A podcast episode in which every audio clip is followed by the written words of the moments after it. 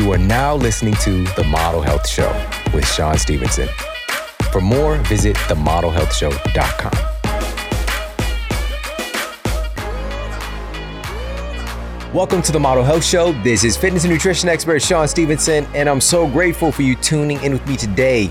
It is our relationships that are a primary controller of our health, of our vitality, of our mental health for sure, and our overall success in life. Our relationships even have a dramatic impact on our finances, on our spiritual well being. The list goes on and on. There isn't a domain of our lives that our relationships are not impacting and impacting very deeply.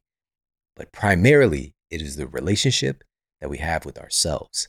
So, our external relationships, and in particular, our romantic relationships and our internal relationship, these are of the utmost importance today, especially at a time when there is so much turbulence taking place in the world. Everything is very polarized. People are isolating themselves, literally, not just figuratively, but isolating themselves. And we're zoning into our devices. And also, our mindset is creating this place where we have this political divide taking place, right? In the name of politics, there's this us versus them mentality that is ringing true right now, where instead of being united as humanity, we are, they're wrong, we are right in every imaginable way. And the reality is, that's simply not the case. If there is one entity here, it truly is Team Us as humanity. And us being able to relate to each other in a healthier way is going to help to move us forward. But that cannot take place when we are so bent on the other side being wrong and is creating all of this infighting when we're not allowing ourselves to be compassionate, to lend an ear, to lend a space to someone that we might not agree with and be able to find common ground so we can find what connects us, which here's the truth so much more connects us than what separates us. And being able to access that takes a level of maturity and takes also a level of self assessment to see the blind spots that we might be carrying, to find a place where even that idea that they agree with, where it might even ring true. And having the opportunity for us to be willing to be wrong, to be willing to change our point of view. These are all healthy qualities that take work. But again, it starts with having a healthy inner relationship with ourselves. Now, the root of the word relationship dates back hundreds of years, and the origin of it actually means sense or state of being related by kindred, affinity, or other alliance. Now, what we think about in terms of relationships today, it's often in terms of our intimate relationships, which there's definitely an alliance or an affinity there as well. But also, I mean, really, every human interaction that we have is a relationship. Every interaction that we have, period, is a relationship. Whether it's with our pet, whether it's with the room that we're in, it's all a relationship. And here's the thing we are connected to all of it the room that we're in, we're a part of the room. We're a part of that tapestry. We're a part of that, that landscape now. It's integrating and taking this out further and understanding the power that relationships have and how we can put ourselves in positions where the environment is going to create more of an affirmative relationship, or we can be in an environment where that relationship is more disruptive. But here's the thing, and this is one of the things I want you to be able to take away from this today is that we don't ever have to be a victim of our environment. We can bring it to it. We can bring the light to it. We can bring the wholeness to it. We can bring the happiness to it. We can bring the, the problem solving to it. We don't have to be a victim of our environment, but we are, in fact, still going to be relating with it. Even if you don't like the environment that you're in, you're in relationship with it. Even if it's mental, you're still relating with it. If you're just thinking about something, there's a relationship there. So we can go from the very granular to where you are physically to where you go in your mind. Because that, even though it's something that's not necessarily tangible, but then we can get it to the domain of like every thought has tangible aspects to it. But just thinking about a thing, thinking about a scenario, a person, a situation, you're relating to it. And so I want you to begin to think about what are you choosing to relate to? So this episode today is very special because we're going to be diving into this subject matter and looking at the very root of where our relationships are springing from. because where we are in our relationships is not by any means an accident. And I've got one of my really good friends on the episode. I'm so grateful to be able to have her on because I haven't seen her for a while. And she dropped in for this very special conversation. And it's, again, it's one of the most important things of our lifetime because the root of the problems that we're facing right now as a society is at its core a series of relationship issues. Humans not relating well to each other, not being able to perspective take and to have a healthy relationship with oneself, that we're not outpicturing our negativity and our biases onto other people. I can go on and on and drill down deeper on this, but truly, by getting ourselves healthier, we're going to be able to build healthier relationships with others. Right now, we're existing in a state where there's a lot of, we have epidemics truly of poor health simultaneously taking place, where hundreds of millions of our citizens are experiencing poor health in the form of various chronic diseases, ranging from heart disease to obesity. You know, here in the United States, right now, we're almost at a point where 50% of our population, right now, it's the latest numbers say 45% of our population is now clinically obese. And within the next few years, we're going to hit 50%. Something is, is, is broken, something is off, because this has just happened in the last couple of decades. Whereas prior to this, this simply wasn't an issue in our society. And this is opening the door for all manner of chronic and infectious diseases to become more present in our lives. You know, because this is increasing obesity. This is the thing about obesity is that it's tied to upwards of about nine out of 10 of the leading cause of death in the United States, whether it is heart disease or diabetes or liver disease and the like. And so, once we understand that, once we can get ourselves physically healthier and mentally healthier, we're creating a new landscape, a new environment that is more inviting of empathy and compassion. It's not that when we're in a poor state of health that we can't have compassion. We absolutely can.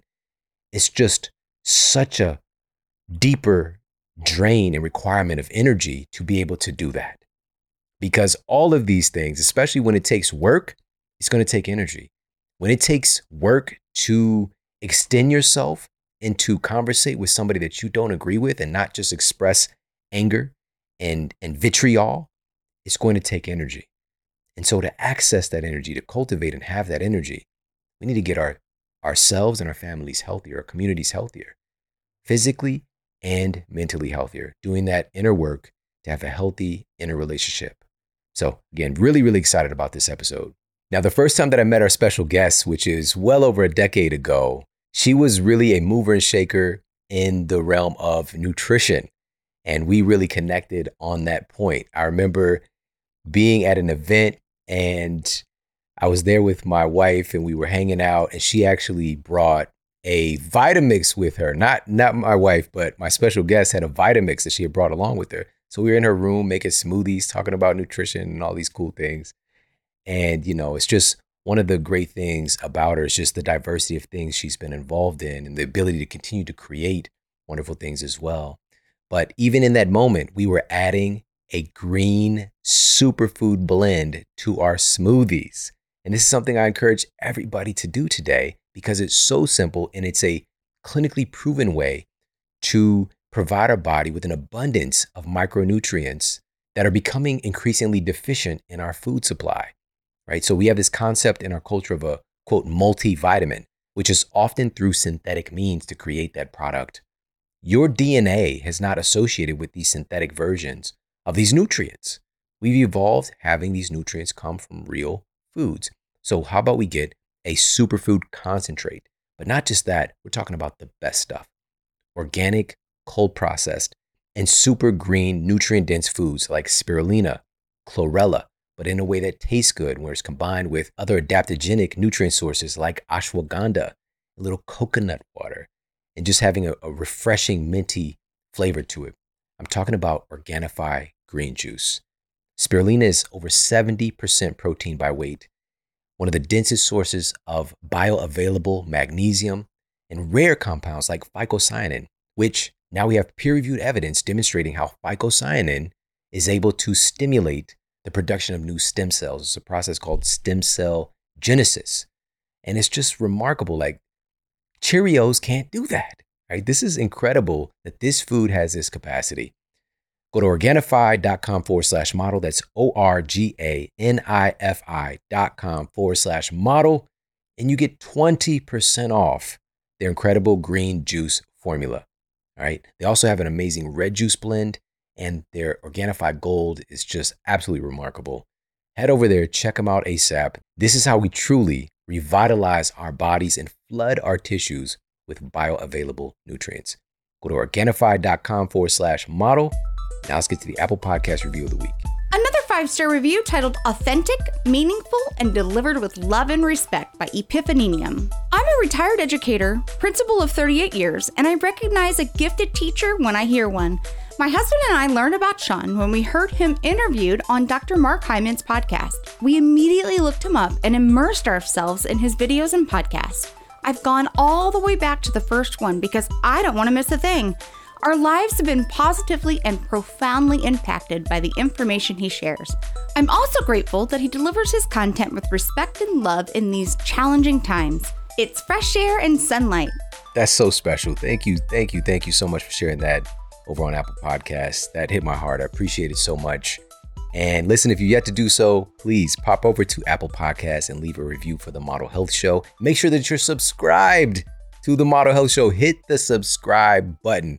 Some folks tune in to the show every week, but sometimes they miss episodes because they're not actually subscribed to the show. And of course, you can subscribe if you're, if you're listening on Spotify or any other podcast medium. You can actually rate the show on Spotify now. So that would really, really help. If you're listening on Spotify, please head over and rate the show. Give it the best rating possible. I appreciate you so much. And now let's get to our special guest and topic of the day. Now, this episode is for the lover in you. This is for everybody. No matter what kind of relationship you're in, you're going to get some value from this episode.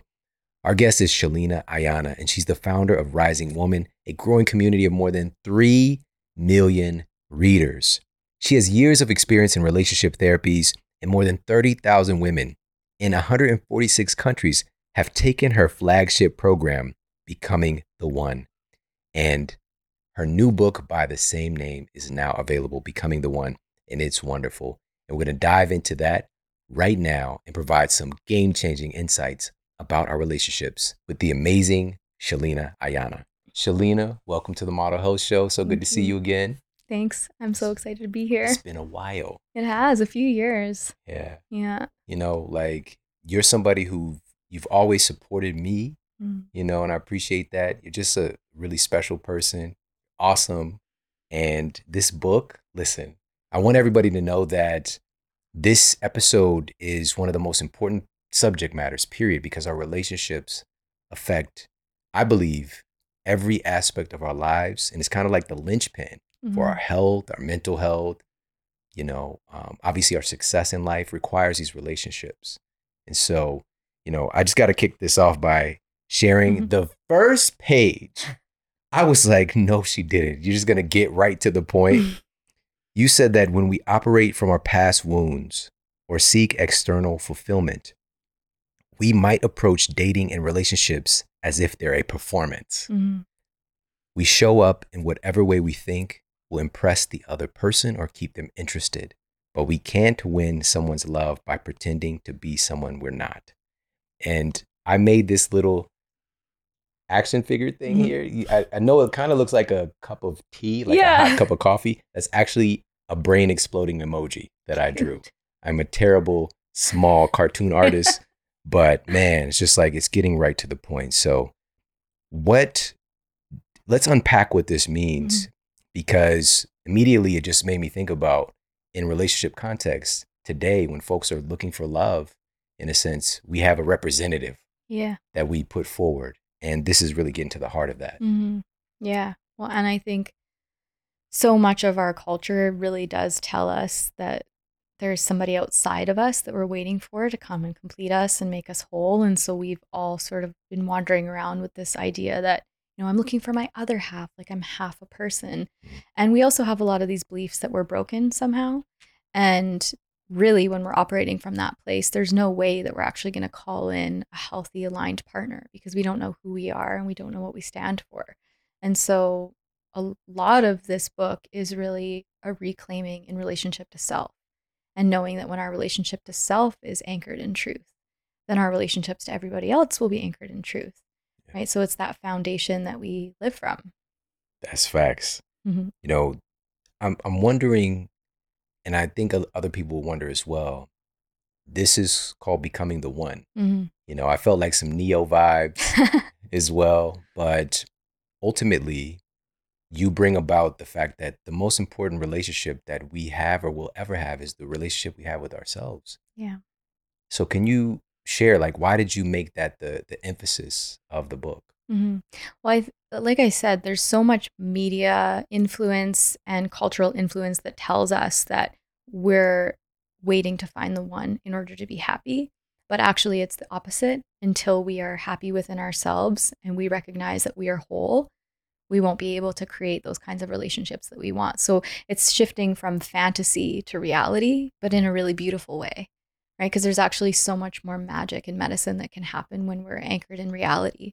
And when we can say, here's who I am, here's what I stand for, here's what I value. And and we go out into the world from that place where we're emanating our essence. And then the right people can really come into our lives.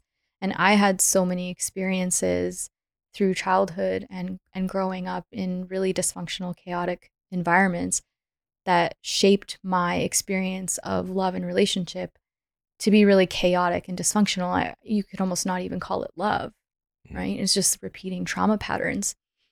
And it's been such a huge journey for me to figure out okay, what is at the heart of this? You know, if I really want to be in relationship, if I really want to experience love and family and connection, what's in the way? And so much of that for all of us is really our past wounding, our stories, our walls, our guards, all of the defenses that we've built to protect our hearts, because along the way we learned that that's what we had to do. And I think ultimately, relationship is the, the greatest gift, right? Like we're literally here to be in relationship. If we're not in relationship, what are we here for? Like we know that our health improves when we're in relationship. We know that one of the leading causes of depression is loneliness. And that's not just to say romantic relationship. This is just friendship, family connection, community. Like it's literally wired into us. We need it to survive. And yet we don't prioritize it or we approach it very nonchalantly. Like we just fall into relationship. Your life partner, your romantic partner, that is such a big decision. Mm. Right. But we don't actually set a foundation for that. We don't prepare. Um, and I, I want to change that. Yeah. That's yeah. power. Like the way you even said that, that's it's remarkable because we're not we abandon logic in a sense when we when we're doing the relationship thing, you know, and love has its own logic, emotion has its own logic. And this is even speaking to the communication and connection that we have just within our species, you know, like some of the conflicts that I might have with my wife, mm-hmm. which, you know, she's my best friend, you know, she's amazing.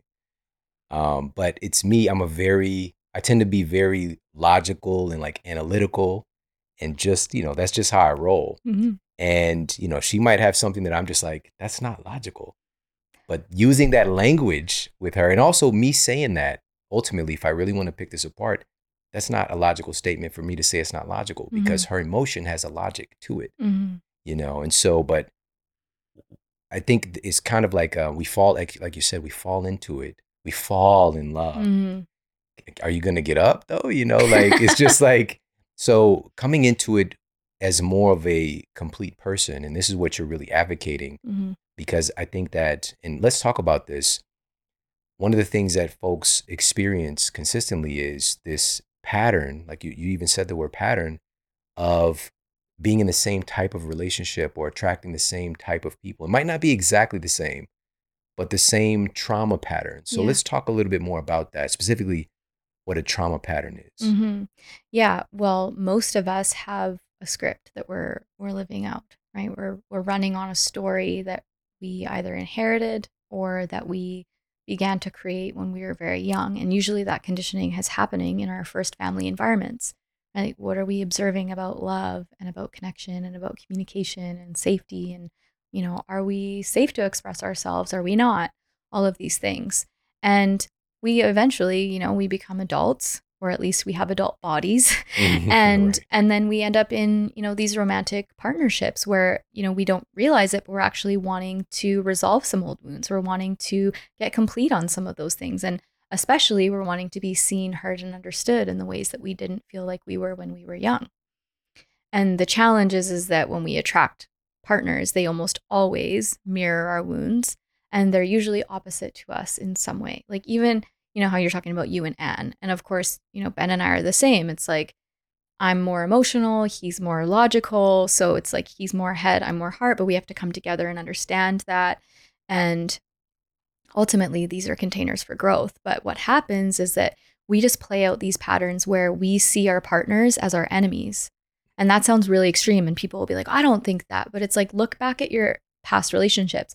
How many of those ended uh, catastrophically? And did you blame them for everything? Or how many relationships have we ended because we felt like there was just something wrong with that partner and we were out looking for the one, right? Because, oh, you're just not the one. And really, these are these are trauma patterns that are playing out. And again, too, a lot of the times we can experience things like repeated rejection or abandonment, or everything will feel like abandonment because we're conditioned for that. And that was a big part of my story, right? The abandonment wound and that awakening around it was what catalyzed this entire journey for me. Um, and maybe later I'll tell a story about that because you were you were a part of that actually. Like I called you when when I was in that. Mm, I remember, you Mhm. know, like even that there was a connective tissue there, you know, for me to even receive that call. Mhm. But yeah, I, to even I know you, but to actually know you Mm. in these pages was just like it really I felt it and I, I, I actually felt I think a lot of people have that similar thing in some kind of like in it so the emotion hit because it exists in me too. Yeah. So can you share that? Let's let's share where that aban- that abandonment the root of it was Mhm. for you. Yeah.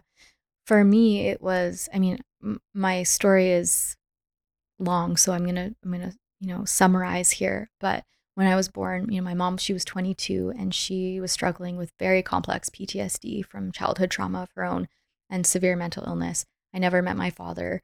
Um, our first debut into the world was being snuck out of the back door of the hospital at 2 a.m.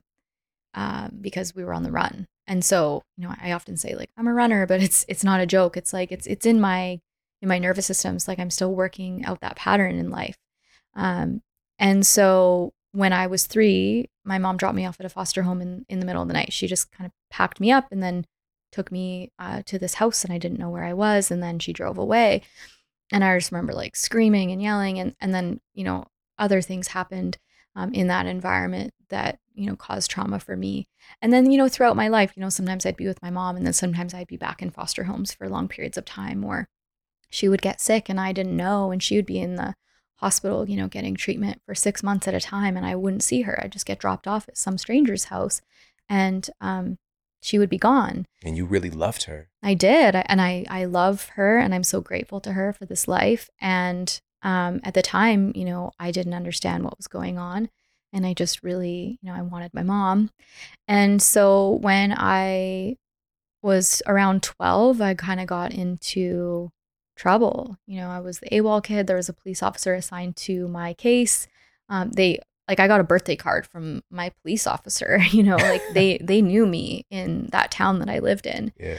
and I was known by social services as the AWOL kid because it was like I was never where I was supposed to be. I was always running away. Wow. Um, I would people would never know that if they see you, you know? No. Like, wow. no, and that's the thing is that we don't really know people's stories until we Yeah. really like open our hearts to them, you know. But yeah, it was it was a wild time. Like I was drinking and doing drugs and partying, and by the time I was 16, I was out on my own working two jobs and homeschooling myself.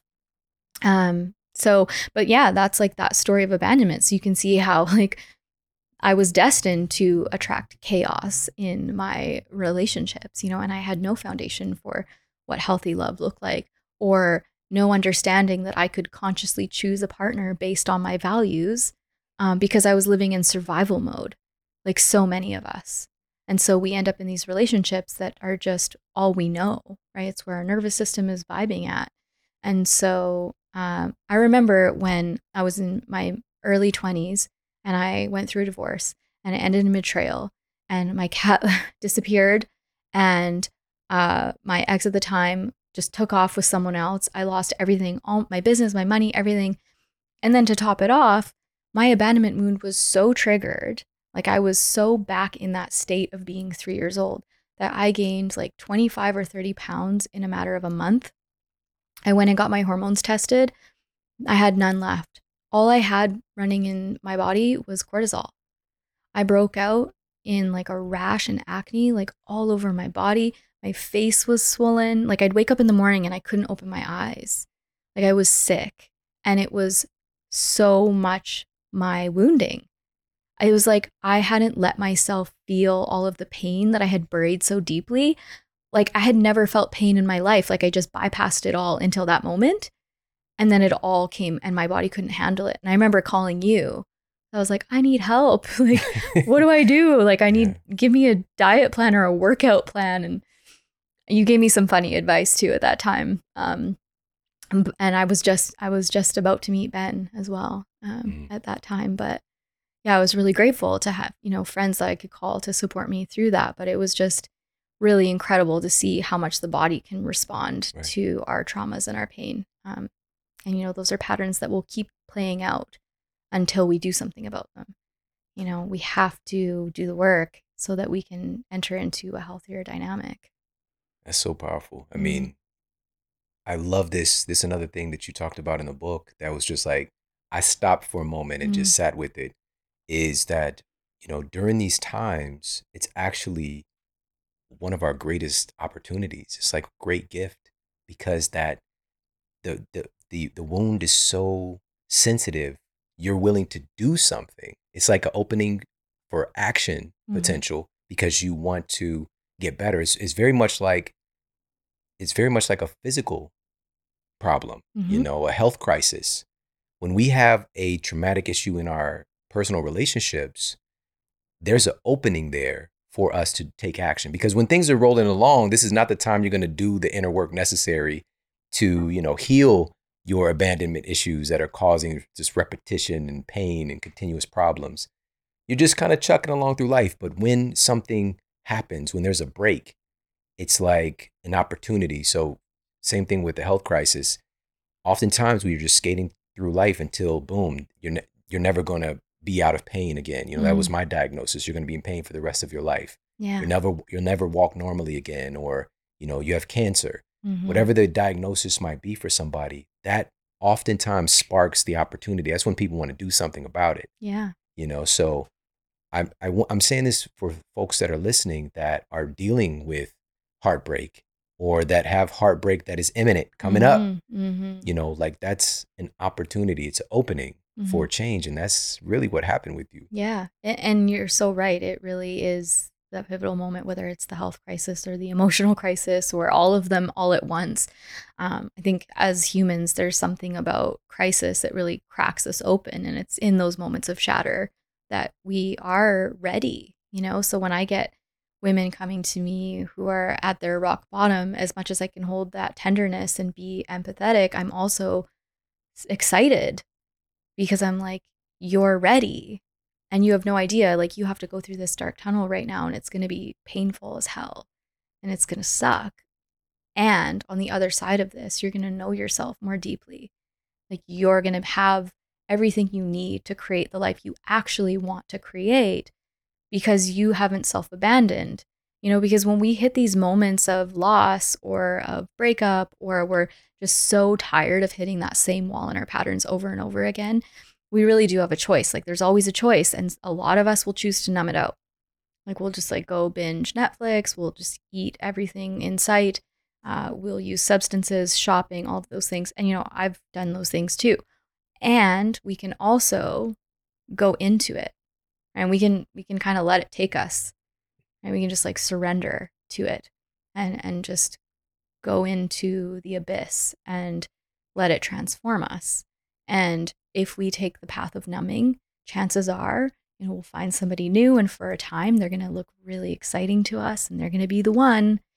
And then maybe 3 months, maybe 6 months, maybe a year and a half later, what do you know? We're right back where we started.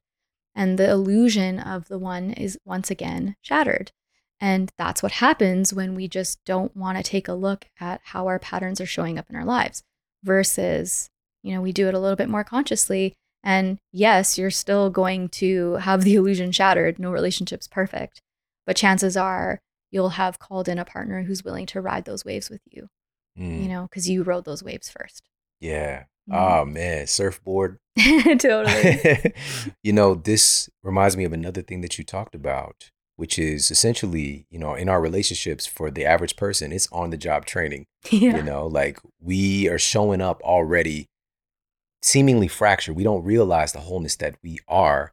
And we're just kind of, you know, we're kind of crash du- test dummies for ourselves Mhm.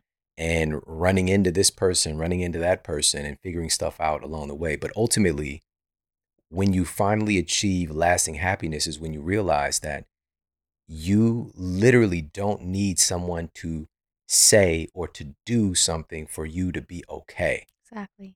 Often in, in the world right now, we like, we want the other person, we want the person to just say what we want, do what we want. We might lie to ourselves and say Mhm. that's not the case.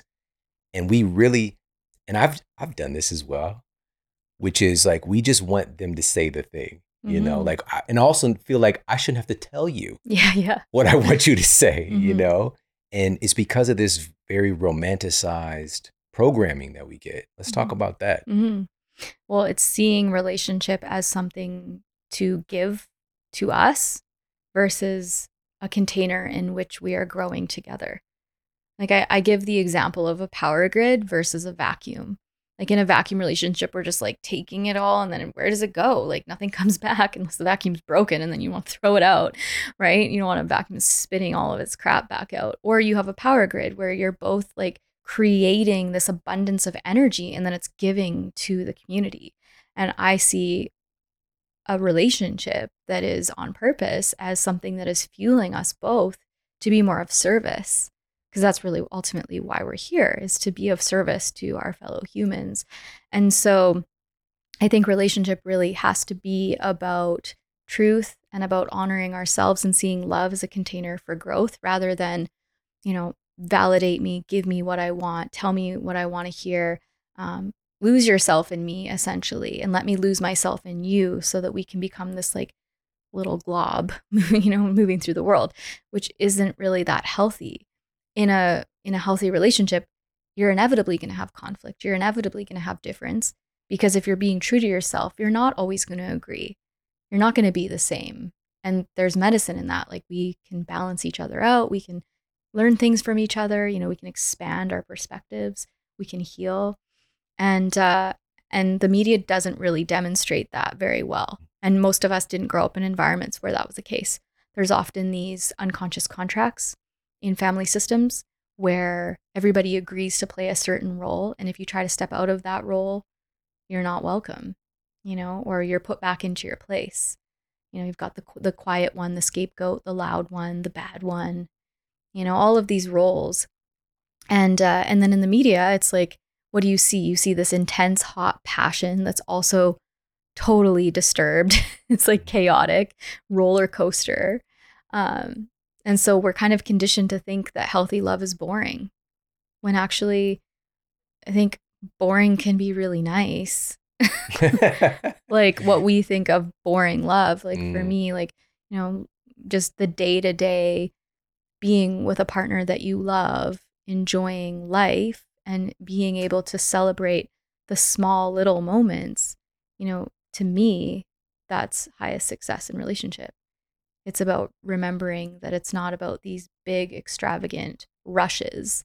It's about allowing yourself to experience happiness and contentment day to day. You know? that's what that's what actual life is. Yeah. You know, like a successful relationship. That's what it is, but we Mhm. don't see that glorified. You know, when you mentioned media in our examples, I thought about like it just came rushing into my head all of these Disney movies Mm-hmm. where we have the the the person who needs to be rescued Yep. and the rescuer. Yep. You know, the the rescuee and the rescuer relationship and how we're programming our children like if you want this relationship, you're going to have to rescue her. mm-hmm. You're her rescuer, you're her savior. Yeah.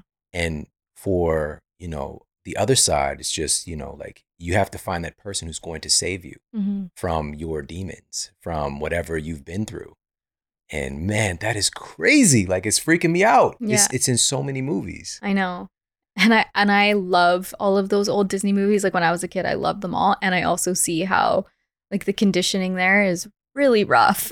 you know, I'm like, I don't think I'm gonna put that on for my kids because yeah, just the the patterns that we're learning from from those movies is you know, I mean, we see it in our in our reality now.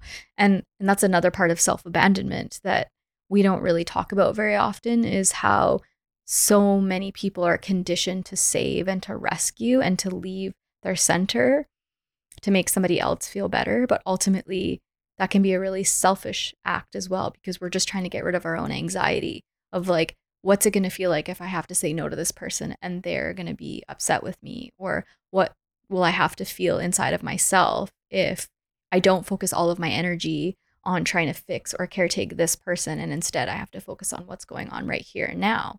And I can really identify with that, right? Because from the moment I was like two years old, I was caretaking my mother. Like she'd come home and she would be, you know, drunk and I would make a bed for her on the bathroom floor and like bring a cookie sheet with toothpaste and, uh, you know, a toothbrush and like want to brush her teeth for her. And um, so all my life, all I knew was caretaking. So of course, I attracted partners who played the helpless role, and I played this like I'm, I've got it all together. I'll take care of everything. Uh, and but ultimately, you know, those types of dynamics they usually end in betrayal because if we're in this helpless, you know, rescuer dynamic, the person who's playing that helpless role, they have no choice but to eventually try to individuate from you. And how does that usually end up, right? They have to go out and find themselves, and oftentimes it ends in a really painful way. And then you're like, oh, but I was, I gave everything to you. Like, I took care of you. Like, how could you do this to me? But like, the higher thing would have been to just say, you know what? I see you're struggling right now, and I know you're going to figure it out. I trust you. I love you. I'm here, but like, I'm not going to save you. And I think we got to learn how to do that more in relationship. We really want to empower each other instead of enable each other. Mm. There isn't a Disney movie for this yet. No, we'll have But, to write one. You know, and by the way, I, I don't want folks to be like, we can't watch Cinderella now, Shawn. Absolutely, you can watch Cinderella, but now it can spark a conversation. You can have context. Don't just put the thing on for your kid to like have that go deep into their psyche and Yeah, without any context. Yeah. You know, but um, you know, it's it's it's wonderful to see how things are evolving right now.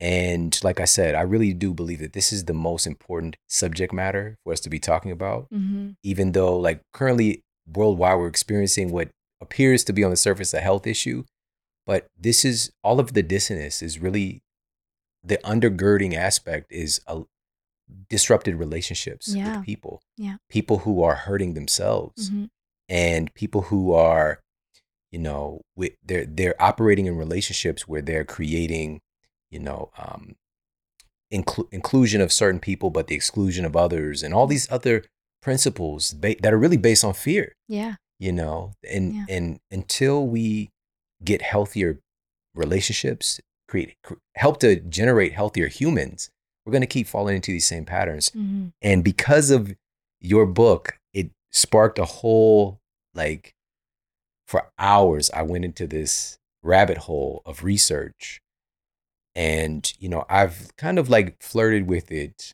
years ago and like Mhm. it's just it's there in my mental rolodex but i'm just like oh no i've got to check out where we at where Mhm. where are we with the science on this now this was published in neuropsychopharmacology and they were looking at the environmental influence of our past trauma hmm that is getting passed along to our offspring. Yeah. And the data is thick on it now. Like literally, the stuff you're going through Yeah. and not addressing, it's getting passed on not to just to your offspring, but to their offspring. Yep. And this particular study, they also was, were uncovering that positive experiences help to nullify those things and helps you to pass on, you know, healthier genetic imprints for your kids as Mhm. well. So it's not like you went through stuff in your life and it's it's it's been a lot of bad stuff. I'm going to pass this on to my kid. There's nothing I can do about it Yeah. you can do something about it right now by focusing on healing. So, you know, I'll throw a screenshot of this study up for everybody, but there's so much on it. And, you know, this is just one of the many things that you covered in the book. And I want to ask you about this. You said in the book, you were talking about how our bodies and minds need to integrate the truth that we are capable of creating healthy relationships, regardless of what we've experienced or witnessed in our lives. Mm-hmm. So we have to have that integrated into our body. What do Yeah. you mean by that? Yeah. Um, well, it's it's interesting that you brought up that study because that's something that I've gone deep into as well. Because you know, for anyone who has had family trauma or past trauma, and I'm sure you can relate to this, like having kids can be scary because you want to protect them from everything. Um, you want them to have such a better life than you had, um, and ultimately, the best thing that we can do is heal ourselves. So many of us, we are afraid that deep down we're broken and that there's nothing that we can do or that we can't heal or that we're the exception. And so a lot of times that's because we're focused so much on, you know, mindset and and positivity and empowerment work. And I'm not saying that there's no place for that. Of course there is. I there's a place for that in my life, you know, in my early days, you know, 10 years ago when I got started, like that's where I started out. But my patterns weren't changing because in the body and in the deep depths of my psyche, I still believed that I was broken and unworthy in some way. And so we have to go slow, right? We can't just like overwhelm ourselves with all of this positivity. We can't bypass by just telling ourselves that we're going to manifest what we want. We actually also have to nurture our bodies to accept that it's okay to move forward. Mm-hmm. And so in somatic work, we know that the tissues and the nervous system actually store memory and store information. And so simple things, even like noticing how you feel when something happens in you know a traumatizing situation and actually moving the way that your body wants to move uh, or you know air punching and kicking or you know going for a run if all of a sudden your body feels like moving. These are the things that we do to move through our experiences rather than just holding onto them in the body. You see like an animal they like shake a lot I notice, you know, my dog Bodhi, whenever he has like any type of stressful situation, he shakes right away. And we are always like, yeah, shake it off. Just get rid of that stress. Um, but we have learned to sort of freeze um, and self protect. And of course, that's a valid survival instinct as well. Though eventually we need to find a way to uh, move that trauma out of the body. So I often talk about somatic experiencing work for that, where you work with a practitioner and they actually help you hands on um, like holding your kidneys and holding your organs and letting your body release. And I've had crazy experiences doing that, like laying on a table and someone's holding my kidneys, and I'm actually feeling cramping and pulsing and releasing. And then all of a sudden, I'm actually hearing and seeing what pattern is being released from that organ. Not everybody's going to have that kind of experience. A lot of people go and they they don't really feel anything on the table, but after they notice changes, um, so there's no right way to experience it. But it's very important to remember that our bodies are intelligent and um, to keep moving. So I often say, you know, go for walks, you know, be in nature and really let yourself feel safety again, you know, relearn what it means to feel safe. Mm. And instead of trying to trick yourself into feeling Mm. safe. Yeah.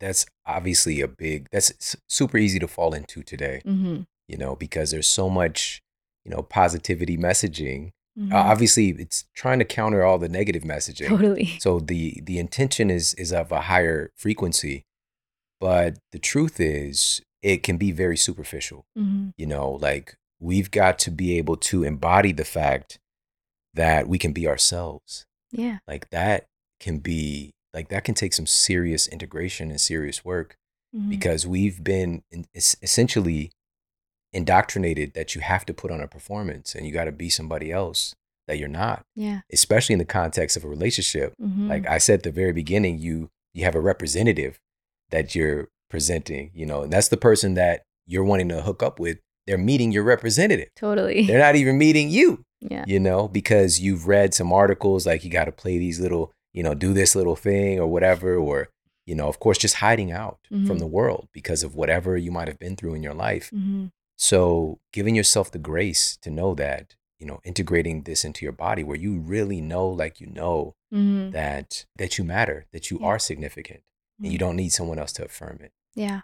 You know, so I want to ask you about. You mentioned that somewhere along the way, a lot of people learned that they have to sacrifice themselves Mhm. in order to be loved, and this kind of goes hand in hand with what I was just talking about. Yeah.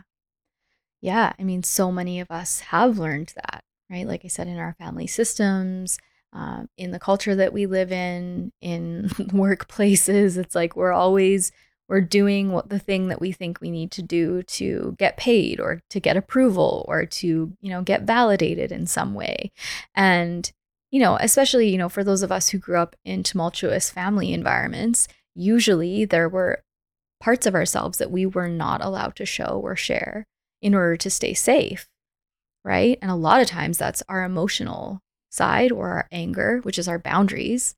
So, how many of us learned that we can't set boundaries, right? Because it's too dangerous.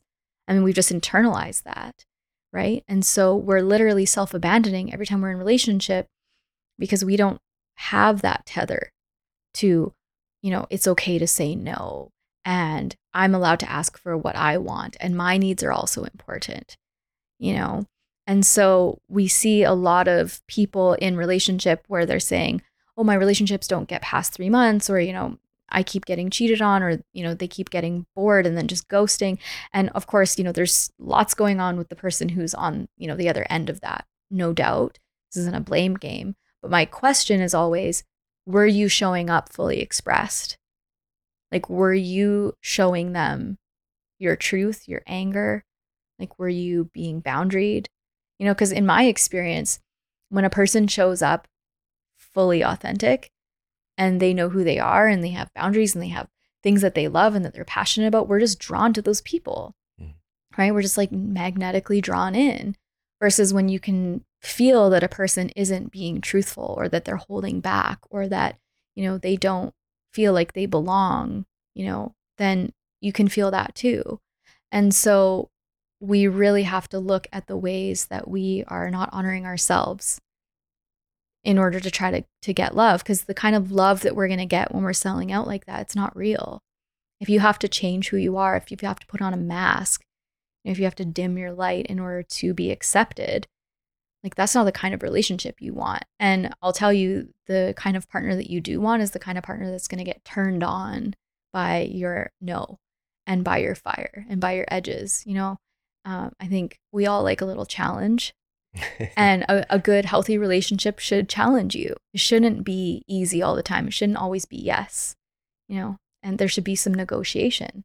And i think that's part of what keeps the spark going is both of us showing up truthful even when that means that there might be conflict.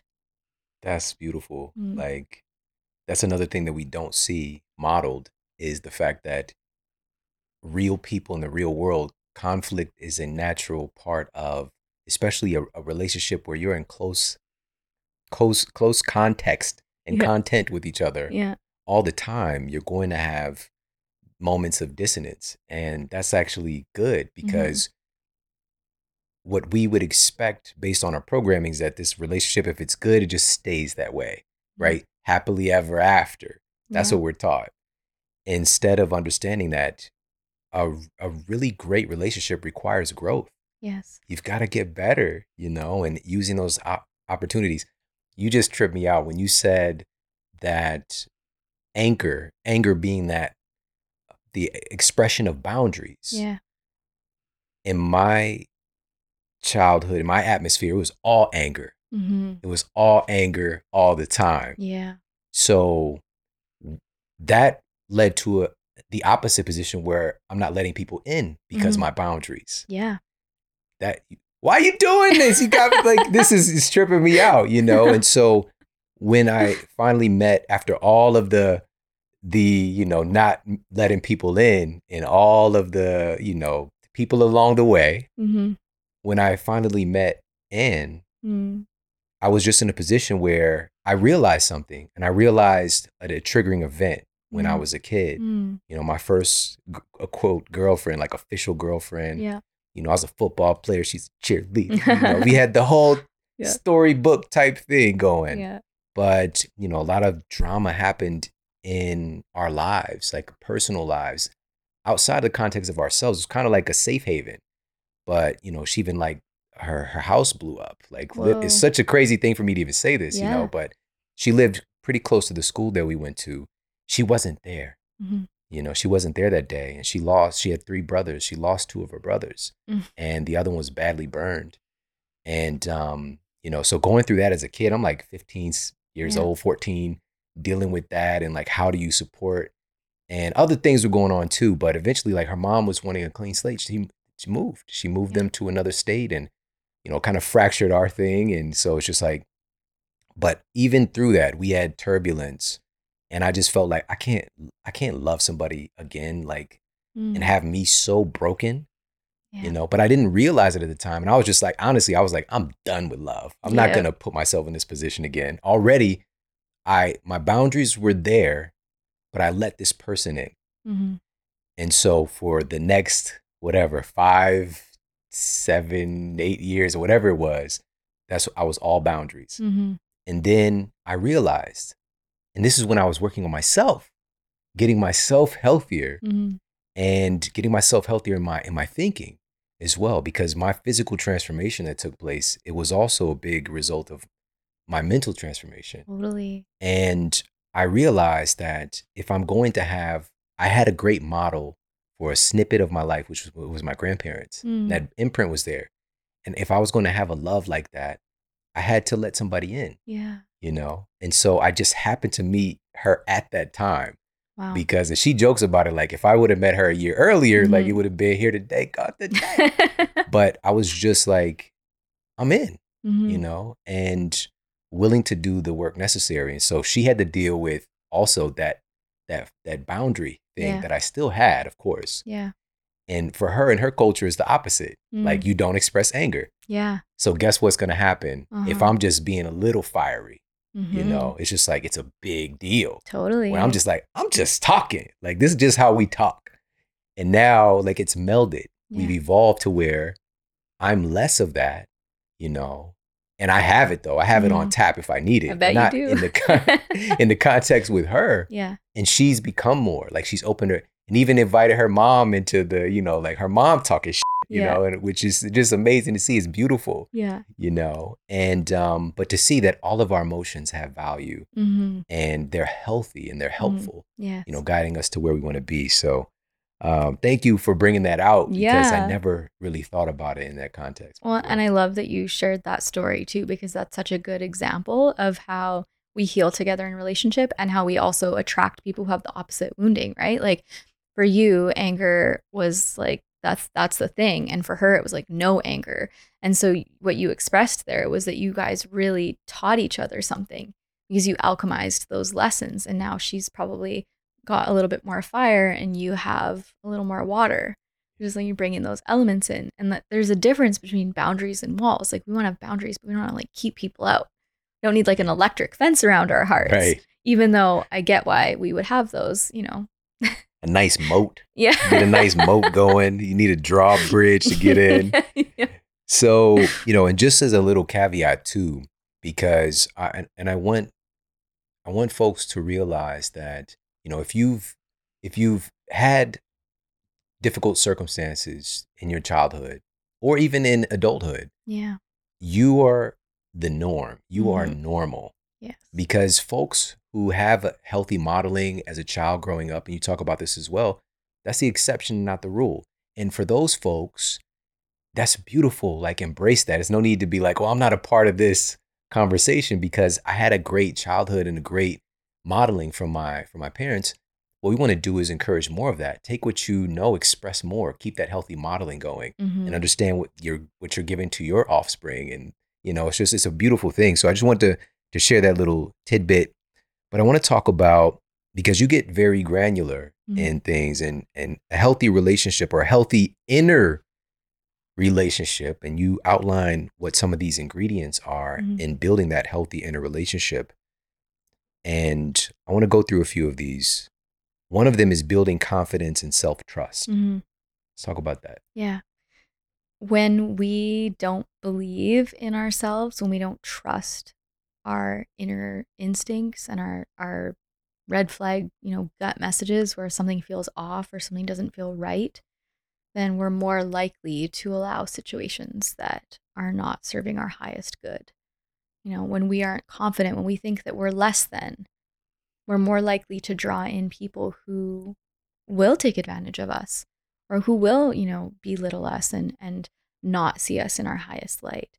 And again, it's tough with this stuff sometimes because people might hear that and think that oh, it's my fault that I was victimized, but that's never the case. That's never what we're talking about.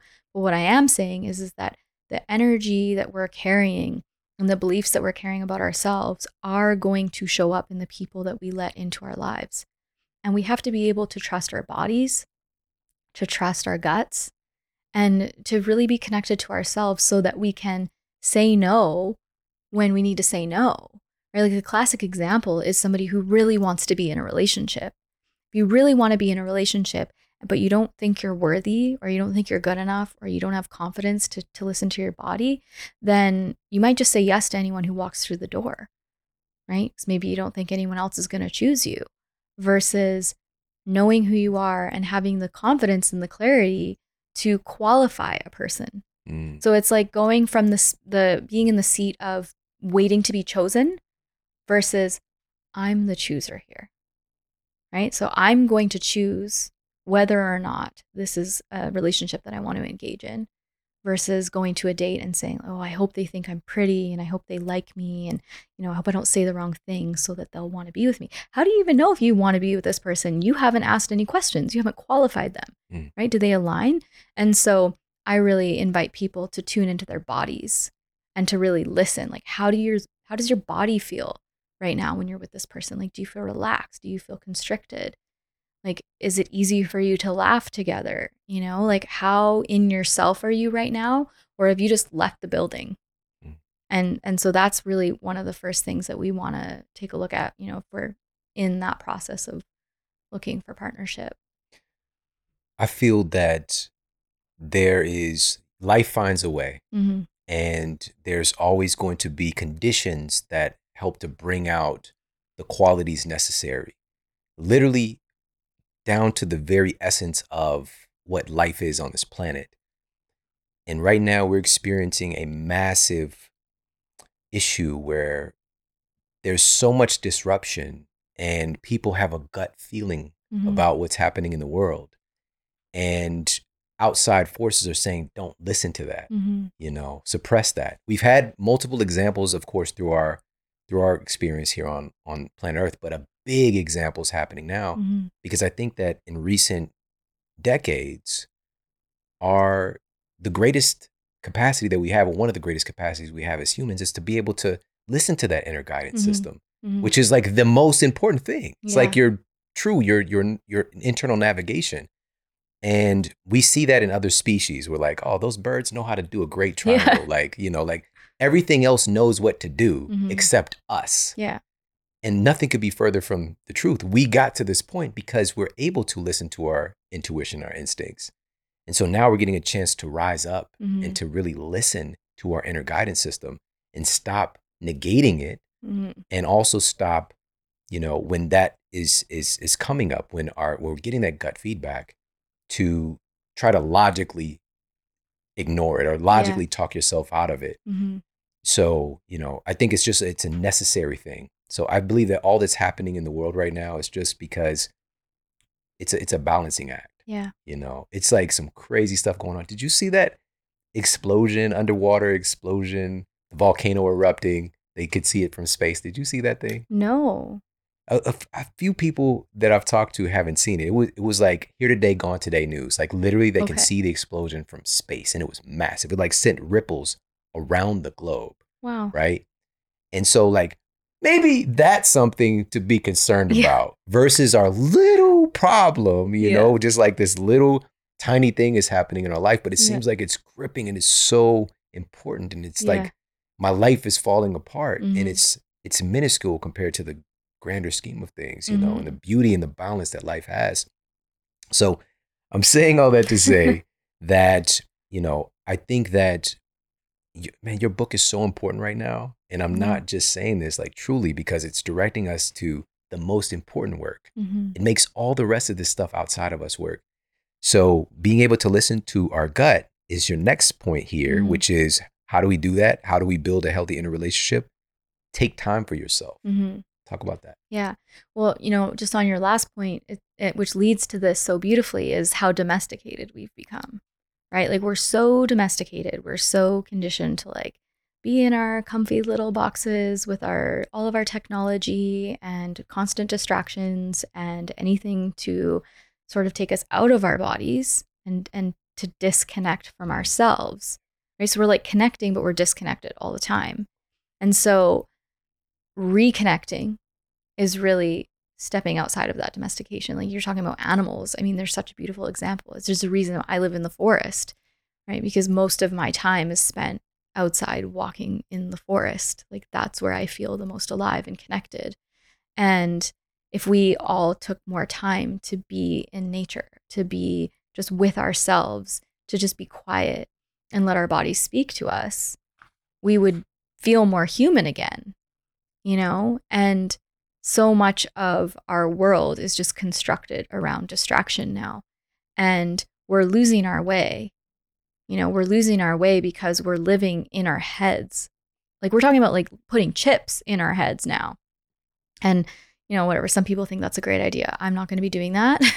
um, I don't. I don't need a virtual world to live in. I have a real world to live in. You know, there's real, you know, animals and plants to tend to. I don't need um, to live in some crazy metaverse, you know, and whatever. Like, there's multiple sides to this, but I just think it's interesting how we're always looking for escape instead of just being with ourselves like we don't have the capacity to be in our bodies anymore.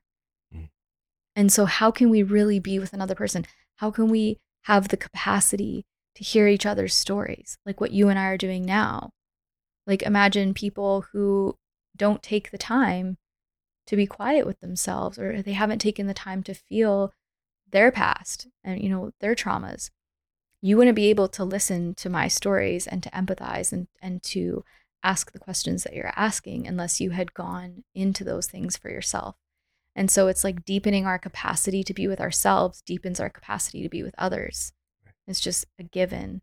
So if we want to have, like you're talking about, a healthier world where we can have conversations again and be curious instead of defensive and, you know, ask big questions, then we have to be able to do that within ourselves too. Yeah. Mhm. Facts. It's, it's again, it seems so simple. We know that this Yeah. requires work, but you know, right now we are existing in a time where we are not, for most people, they are never by themselves. Like yeah. There's always in the moments that you're alone to just be, to just just be. Yeah. We got a device, right? You know, you don't just sit there anymore. We pick up our phones. hmm And, you know, the crazy thing is again, like life imitating art or art imitating life. Mhm. But some things are kind of foreshadowed and it's com- becoming more apparent. Yeah. Like, you know, I mentioned, you know, like Neo earlier, just a little joke, but seriously, Yeah. we're in a way jacked into the matrix. When you pick up that phone, you are leaving reality and you're Mhm. going into this false reality. That is, in, in every sense of the word, it is false. It's it's not. It, it's like a fraction of the truth, the Yeah. bigness of things, and you get like a version of of reality that is outpictured to you. hmm And you know, this is a huge issue, especially for our children, because they're growing up in this. hmm And it's not an accident that we are in the state that we're in, where we're so disconnected. Like we have epidemics of depression, we have epidemics of every chronic disease you can name. Like these things just didn't exist Mhm. decades ago. hmm And so it's all hand in hand. We can't target one specific thing, but this is definitely a big part. So taking time for yourself. Um, how can we how can we do that though? I mean, you mentioned, for example, you live in the forest. Yeah. So you can go and get, you know, shout out to Shinrin Yoku, which is uh, forest bathing. hmm We've got some great peer reviewed evidence Mhm. on how healing and supportive of healthy genetic expression hmm being in nature is, right? Mhm. Forest bathing Yeah. right? So, what if we don't have that? That's not a part of our life. What, what can we start to do to be with ourselves. Yeah. Yeah. I mean, I have this meditation that I created. It's called the Healing Your Inner Child meditation. And it was a meditation that I took myself through for like a year when I was learning how to self soothe and feel more secure in myself. Um, and that, that's free. Like you just get it on my website. That's actually one way to practice if it's really foreign for you to slow down and be in your body or you feel panic at the idea then you know listen to a guided audio or you know go on youtube and find a guided audio and put on your headphones and just actually practice that way. Like that's okay to do. Um, i always suggest finding ways to date yourself you know like go for a meal on your own or prepare a meal for yourself if you're on your own you know if you only cook nice meals when you have guests like what would it be like to just cook a nice meal for yourself or you know bring home a flower for yourself you know?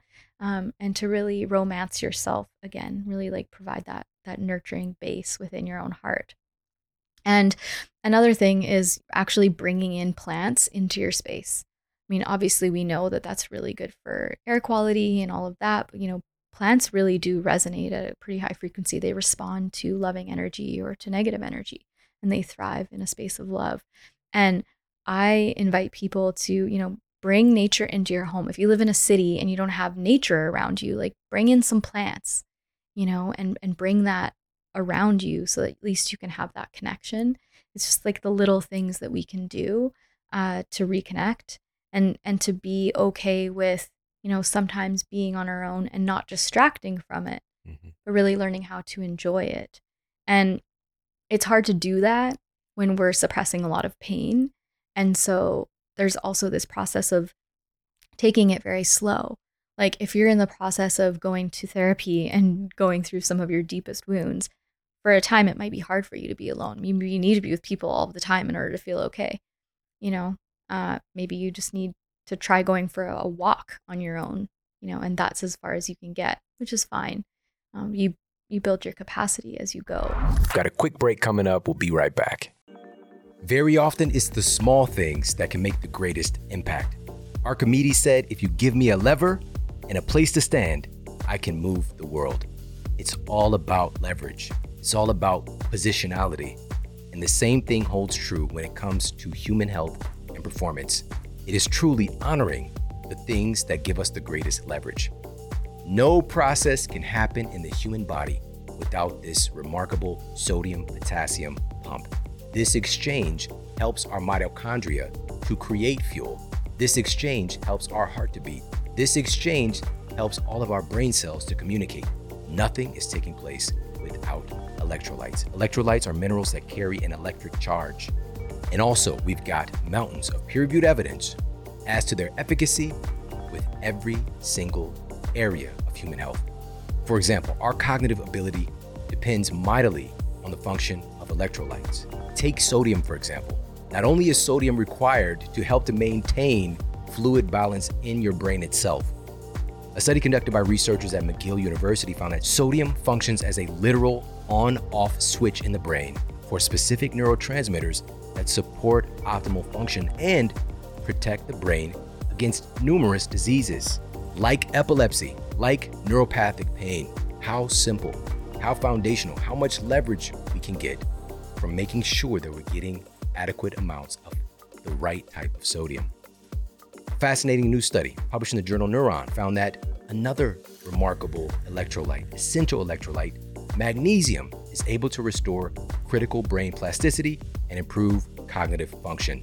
Truly, we can fight so hard, so mightily to find nutrients, specific foods that can help to bolster our cognitive performance. But it really boils down, first and foremost, to leverage. And our electrolytes are that leverage. Now, what about the immune system? This is something that is on a lot of people's minds today. Well, a meta analysis published in the Annals of Clinical Biochemistry titled Electrolyte Imbalances in Patients with Severe Coronavirus Disease, COVID 19.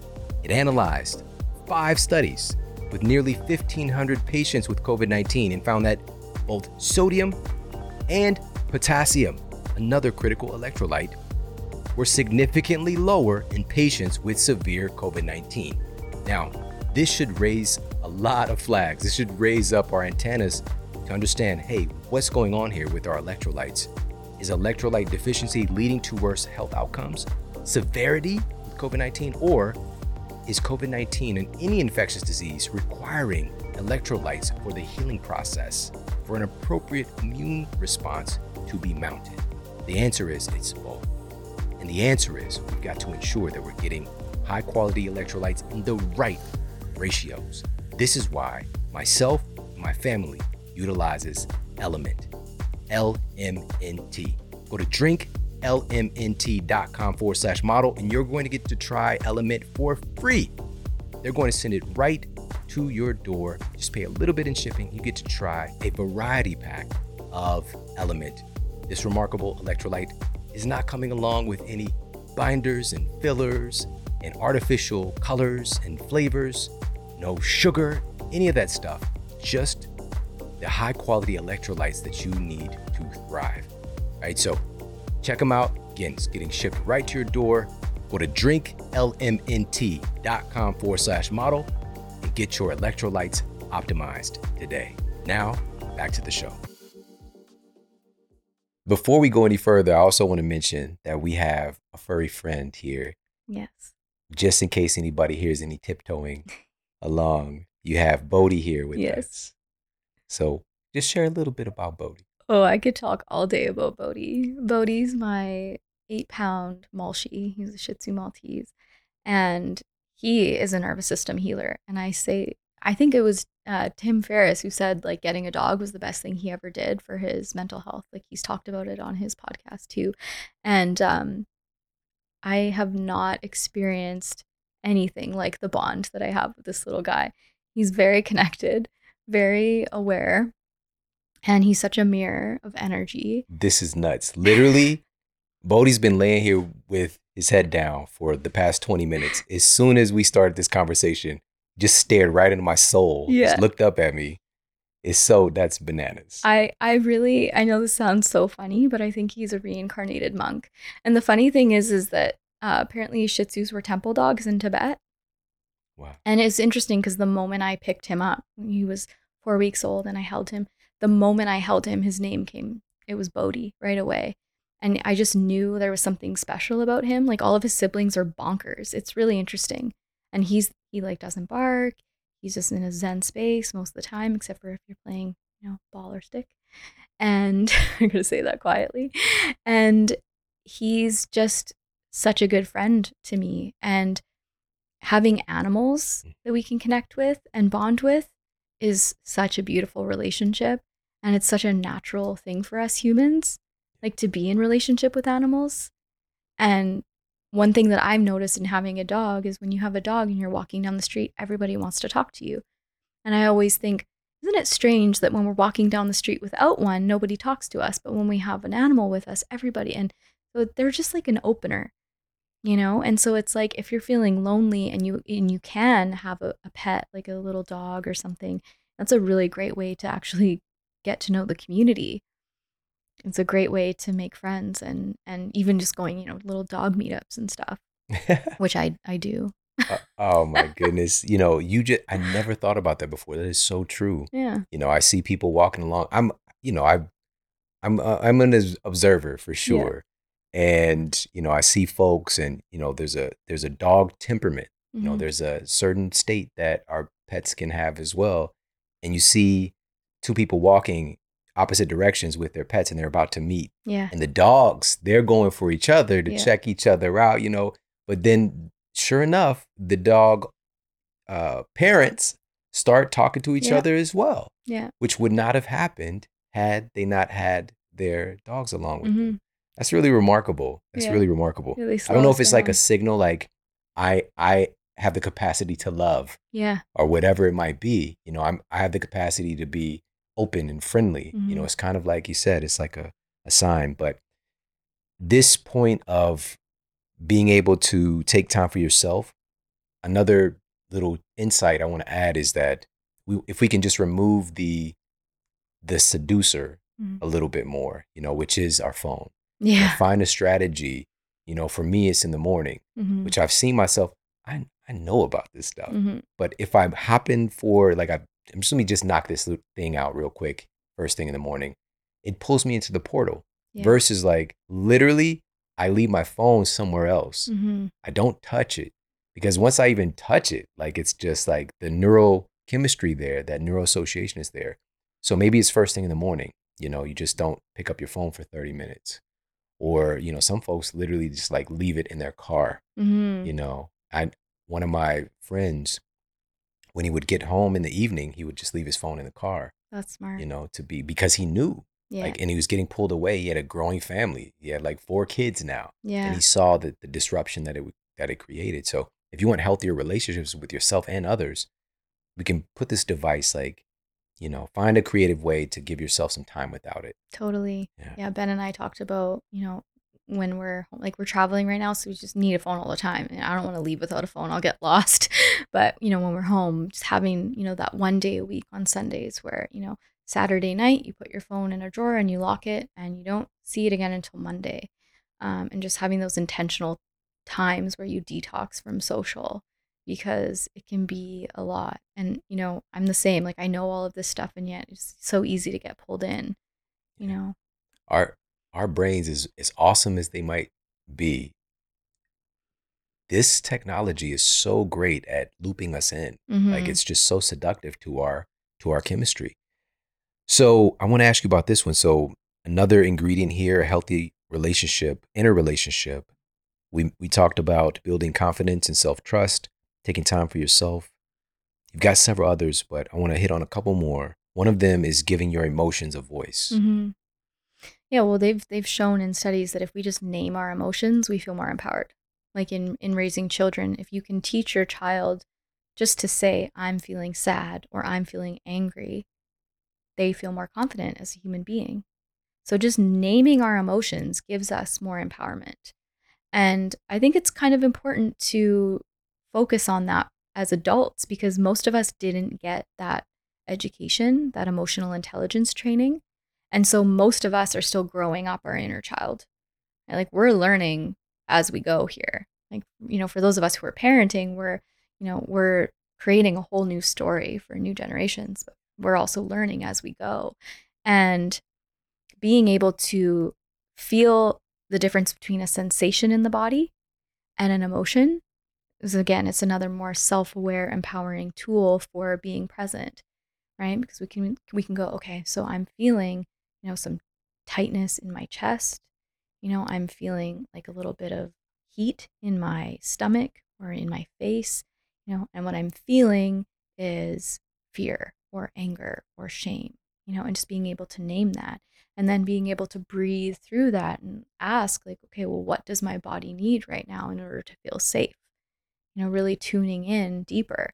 Because so often when we're activated, or when we're feeling big emotions, we do everything we can to offload them right away. A great example of this is driving. You look at a lot of people driving, there's a lot of tension and anger and projection going on on the road.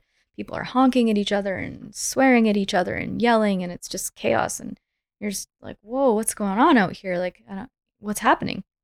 And that's this offloading of energy rather than taking responsibility for what we're feeling internally.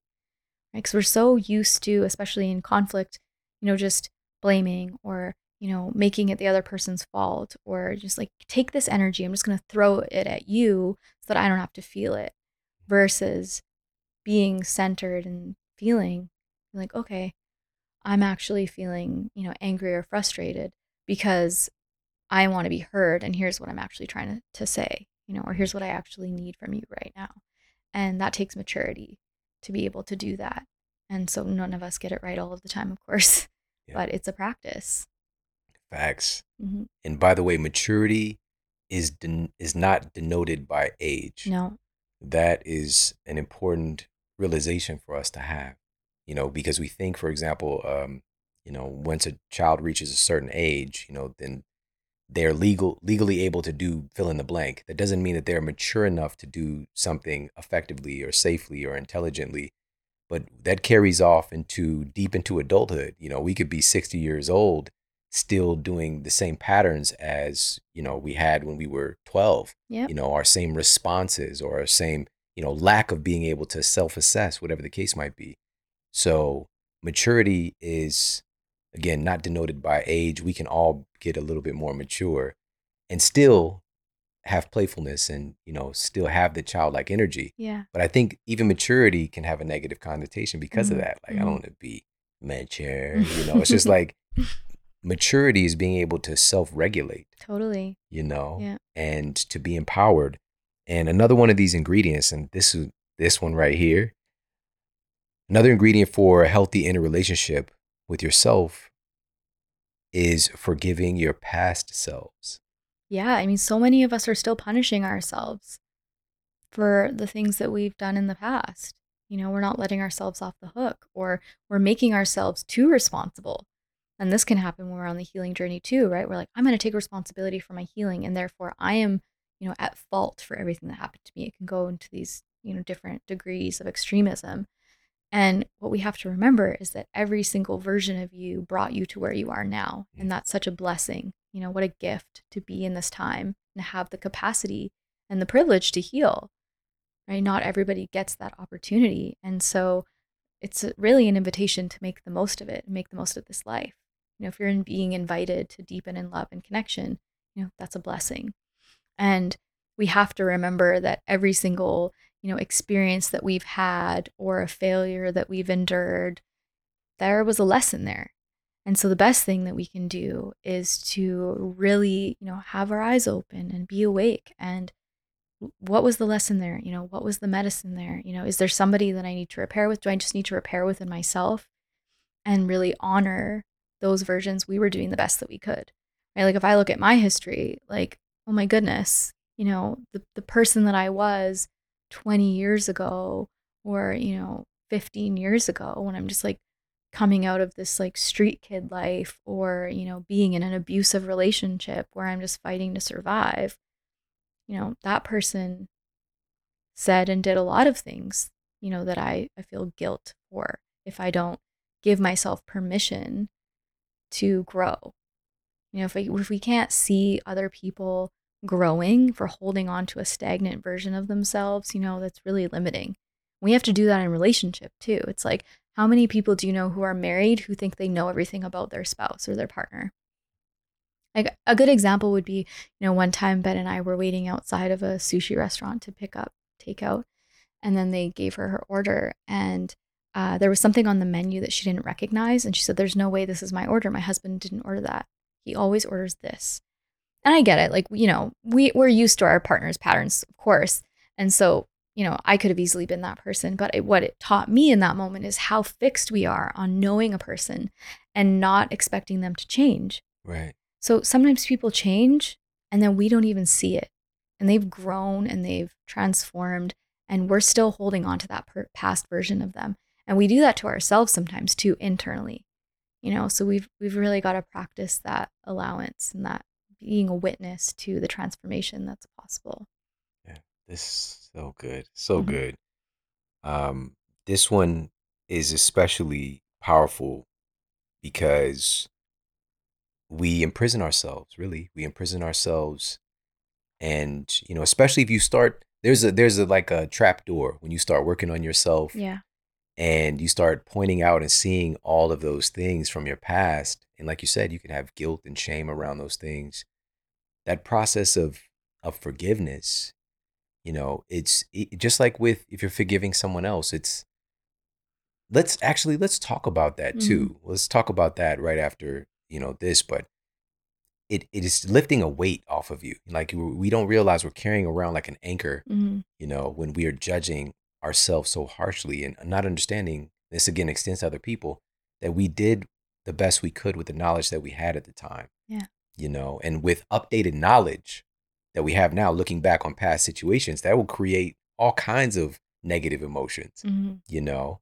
And so just understanding that and being at peace with that, and also looking at the opportunity we have now, like, okay, because all truly, like a lot of the stuff, it ends up being a really good story. You Yeah, know, all the crazy stuff that we might have done or been through, you know, and it's connective tissue for other people.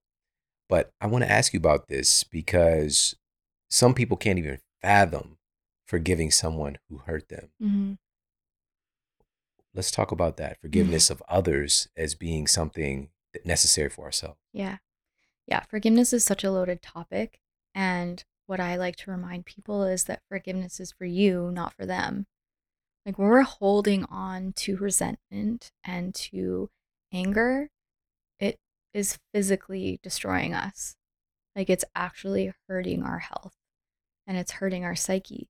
And when we're holding on to anger and resentment and to the pain that we endured from the past, we can't open our hearts to the future. We can't trust love. We can't trust ourselves because deep down we believe, you know, there's something that we did to deserve that or that, you know, it's our fault. So we have to forgive ourselves and others. And there are times where acceptance is more of an accurate term. You know, there are some things that are hard to forgive. You know, like I, I wrote about this in my book actually because yeah. I talk about forgiveness a lot. But, you know, when I look at my grandmother, who I barely know, but I know what she's done, you know, and I see her as someone who basically took away my mother's life with the abuse. It's hard for me to forgive that. I can accept it. I can accept that that happened, but it's really, really hard for me to forgive you know and so there are some of these moments where you know maybe we're going to be working on that pattern you know maybe there's like something in our lineage where we we're going to be undoing that for a while and we have to accept our reality in order to create something new mm-hmm. right so if we're in resistance to reality the story is not changing and that's why it's so liberating to move through the anger let ourselves feel it let ourselves really unleash you know have like a letter ritual in my book where you just write a letter and you say all the angry stuff and you can burn it or bury it. You have to move through the anger and let yourself feel that righteousness before you're ready to soften. Right? We can't just bypass to softening. But eventually we need to get to this place where we're willing to reopen ourselves to love and to trust again. And that's ultimately why forgiveness is so important, right? So we don't want to be stuck in, in that purgatory of our own hatred and our own pain forever. It's not a nice place to be. And the truth is, is we're actually giving those people more power. Right? Because I see everything as energy. So the more time and energy I spend thinking about that person or sending them, you know, hate or anger, the more I'm feeding them versus, you know what, you don't deserve any more of my energy. And I'm going to move through this and I'm going to take my energy back. To me, that's just so much more empowering. Mm. I'm just, this is, I'm mad right now. just, you know, I'm just wanting to pull back that energy that would go to whatever, you know, obviously a lot of people are angry right now as well. Yeah. It's an energy that's going out. And it's not that that's wrong, mm-hmm. it's understanding that this is energy. Yes. And to maybe recalibrate that, invest the energy into something that you do want, you know, more of that. Mm-hmm. And I think that that's really left out of the conversation. I, we've done several shows and kind of pointing people in this direction. Uh, one of the great ones we'll put it for folks in the show notes was with Michael Beckwith mm. and having this conversation about create. Okay, you're upset about how the world is right now. What do you want it to look like? If you had the opportunity to create the world in the way that you see fit, that serves all of us, what would that look like? Mm-hmm. Start to create that vision. Invest some of your time and energy in creating the vision of what your family would look like. Yeah. You know, what do you want your family life to look like? You know, and having the opportunity to do that, we have that capacity. And we're so powerful too. Once we get clarity on something, it's almost miraculous how stuff starts to happen in that direction. Mm-hmm. So, you know, this this is so powerful. You know, this and I love that you ta- brought in acceptance as well mm-hmm. because i think we can get caught up even in the label of the word yeah. forgiveness yeah. might be you know it might be too much totally you know?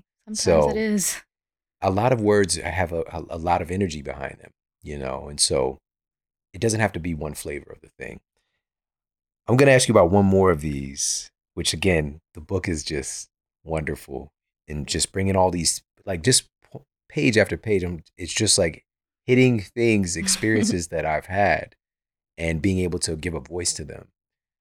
And another one of these for creating a healthy interrelationship is staying true to your values. Mm-hmm. Let's talk yeah. about that one. Yeah. I mean, core values is a really fundamental piece of who we are, right?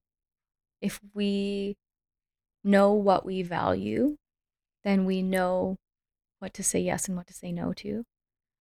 And that reflects our environment, how we treat ourselves, how we treat other people, how our relationships to our bodies and to the planet look. It's everything. And so many of us don't ask ourselves, what do we value? We don't know. And so a lot of times in relationship, we're actually just behaving like animals. Mm. Right? We like get turned on by somebody and then we pursue it because we feel turned on. Right? We find somebody attractive and they, you know, they turn a light on for us. And so we pursue that as if that's the end all be all. And entering into conscious relationship space, that might just be one piece, right? Of course, attraction and chemistry is important, right? We want to feel attraction and chemistry with our partner. But that's just one value, right? You know, sensuality or chemistry, that's one value. What about genuine authenticity, right? What about being integral and being kind, right? What about being disciplined or generous, right? Like these are things that I know are important to me. They're probably important to you. And we all have different values. Some of us have, you know, high scientific values. Some of us have high spirituality values, religious values, right? And so if we're going to get clear on who we are as a person, then we can say, okay, well, you know, here's what I value. You know, what do you value? You know, and do these values align? Like, can we walk a path together or is it not a match? And when we're doing more than just listening to our bodies get turned on, you know, when we're dating or in relationship, we're following more than just that roller coaster rush of emotions or that honeymoon phase. then we're slowing down to enter this space of, like I said before, negotiation, where you can really get to know each other and negotiate a relationship and how that relationship's going to look instead of just falling into it and hoping that it turns out the way you're imagining. You know, maybe you guys both have completely different realities of how relationships should look, but you didn't talk about that, you know? So it's important that we take that time. And so when we've gone through a cycle of breakups or relationship patterns that are exhausting for us, we want to return to the values and say, okay, well, what values was I prioritizing in that relationship? And for a lot of us, it's like something physical, you know, or, you know, there's like affection, you know, we we we value affection. And so maybe that was the only thing that was there, but there was all these other things in the way that made it an unhealthy relationship to be in. So, what are the values that we prioritize? You know, what are the we have to have these in order to have a relationship with someone versus these are the nice to haves or this is part of what makes me me and I'm open to somebody who know, maybe doesn't share that value. It's really getting clear. This is it's this one is probably the most practical of like help you to avoid drama in your yeah. life one mm-hmm. you know but again we tend to suppress that you know like our gut is just like you know they're not aligned with your values yeah. you know which first of all getting clear on what your values are you know so for for me if i value honesty and integrity authenticity mm-hmm um, honor. Mm-hmm. Honor is it's just that word itself just like really resonates with me. Yeah. And I see, you know, maybe there's a, another couple that don't have those same values, like red flag alert.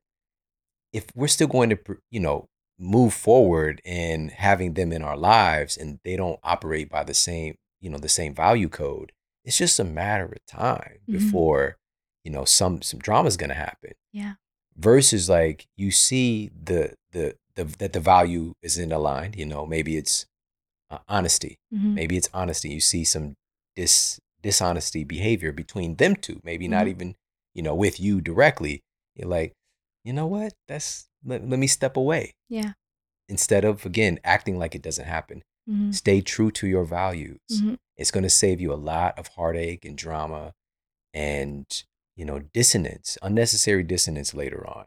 Yeah. So this one is super important and super practical. And well. noticing when our values can get out of balance too. Like mm-hmm. I'll give you an example. One of my top core values is generosity. Like I live by the rule of abundance. I love to give. I love to give to other people. I, I love to give money. I love to give gifts. I, I just want to give energy. And in my history, that core value, when out of balance, has turned into overgiving and caretaking. Right. So we also, uh, knowing our core values, we can sometimes, if we're like, I don't know what my core value is, we can look at some of the ways that we get out of balance and we say, oh, maybe I've been out of balance in that way because actually this is something that really matters to me. And how can I bring this value into balance so that it's more self loving for me and the person on the other end can receive it in a healthier way? Right. So it's actually looking at our relationship histories and our patterns and where we may have sort of fallen into a pattern that didn't feel quite aligned, where we can actually see, oh, these are the things that actually matter to me. Right? This is what drew me in because I care about that. And I know that I want that. And I want it to be also paired with respect, you know, admiration, trust. You know, can't just have one.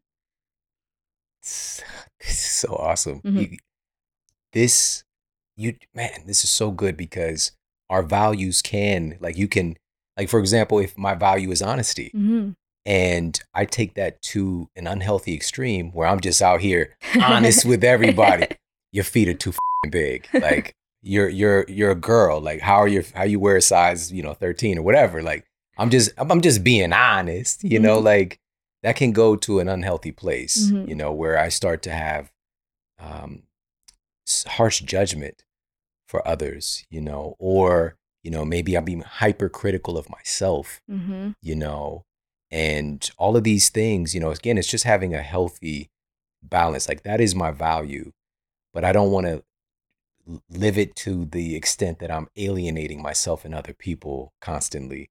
You know, that's just ridiculous, you know. So, and I've seen it happen before, you know, and of course there are folks who who do that like, you know, they just say the thing, you know, and they feel it's like an entitlement kind of like I could just say whatever I want, do whatever I want. But especially on the internet today, Yeah. by the way, Yes. because in the real world you can get you know you can face repercussions for that very Mhm. quickly especially where i'm from you know Mhm.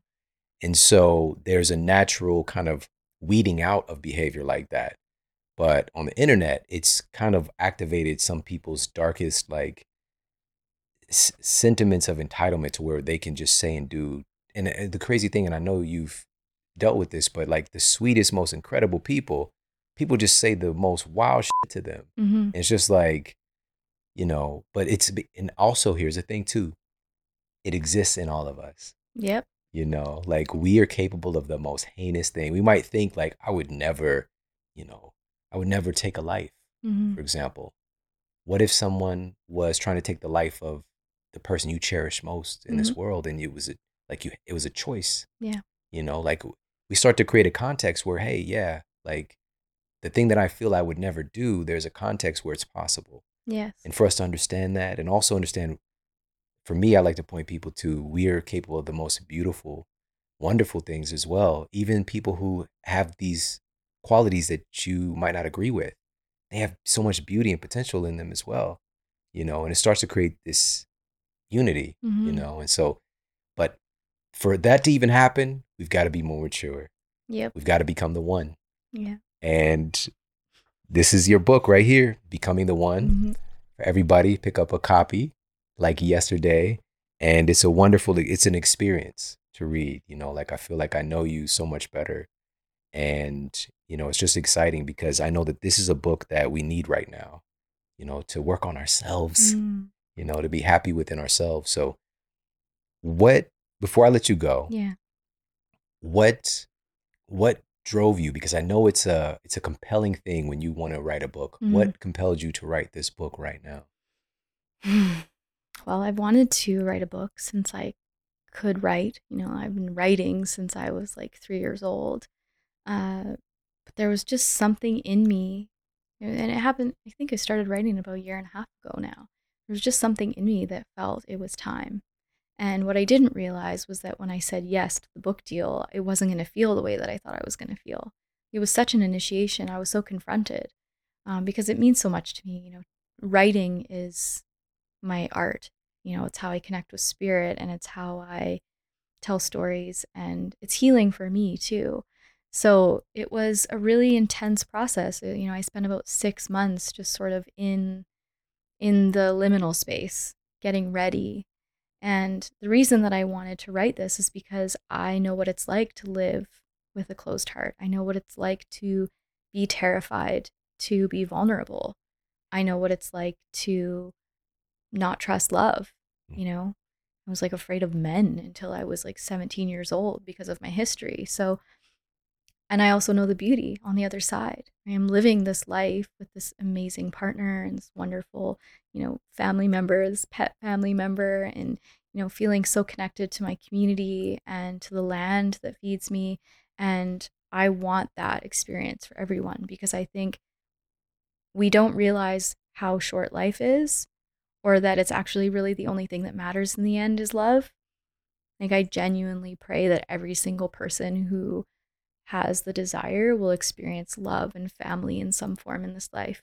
I think that's really what we need to get back to. And I wanted this book to be an opening for that and to have other people see themselves in my stories, to feel like they're not alone. Yeah. Can you tell people where they can find the book and also get more of you and your mm-hmm. amazing community? So risingwoman.com slash BTO book is the book page. Um, and risingwoman.com and sheleanaaiyana.com are my websites. And a lot of my writing is on Instagram too. So it's at risingwoman and at sheleanaaiyana. And uh, I have a YouTube channel as well where I'm, you know, putting up some video content and things like that from time to time. That's where you can find me. And the book will be available everywhere. It'll be available in all the bookstores, major bookstores, and of course online and Amazon. yeah. Well, I appreciate you so much. You know, you're just you're a magical person, you know, and um you you're even on an adventure right now, even mm-hmm. coming here. Mm-hmm. And I'm grateful to be significant mm-hmm. in your life for you to be here with me today. And I want everybody to pick up Becoming the One right now. Again, everywhere books are sold. And thank you for coming to hang out with me. Thanks so much for having me on. It's such a pleasure to be back with you. And I love you and Anne so much. You know, I admire both of you and I admire you for your story and everything that you have been through. And yeah, I just I see a lot of myself in you as well. And I'm just so happy that you have a wonderful family and that you're creating this life. It's really beautiful. Awesome. They say real recognize real. So yeah. awesome. Sheleana, Aiyana, everybody. Thank you so much for tuning into the show today. I hope you got a lot of value out of this. As always, this is about application, not just whimsical hypotheses and theories, but practical application of the things that we learn to really create a healthy inner relationship.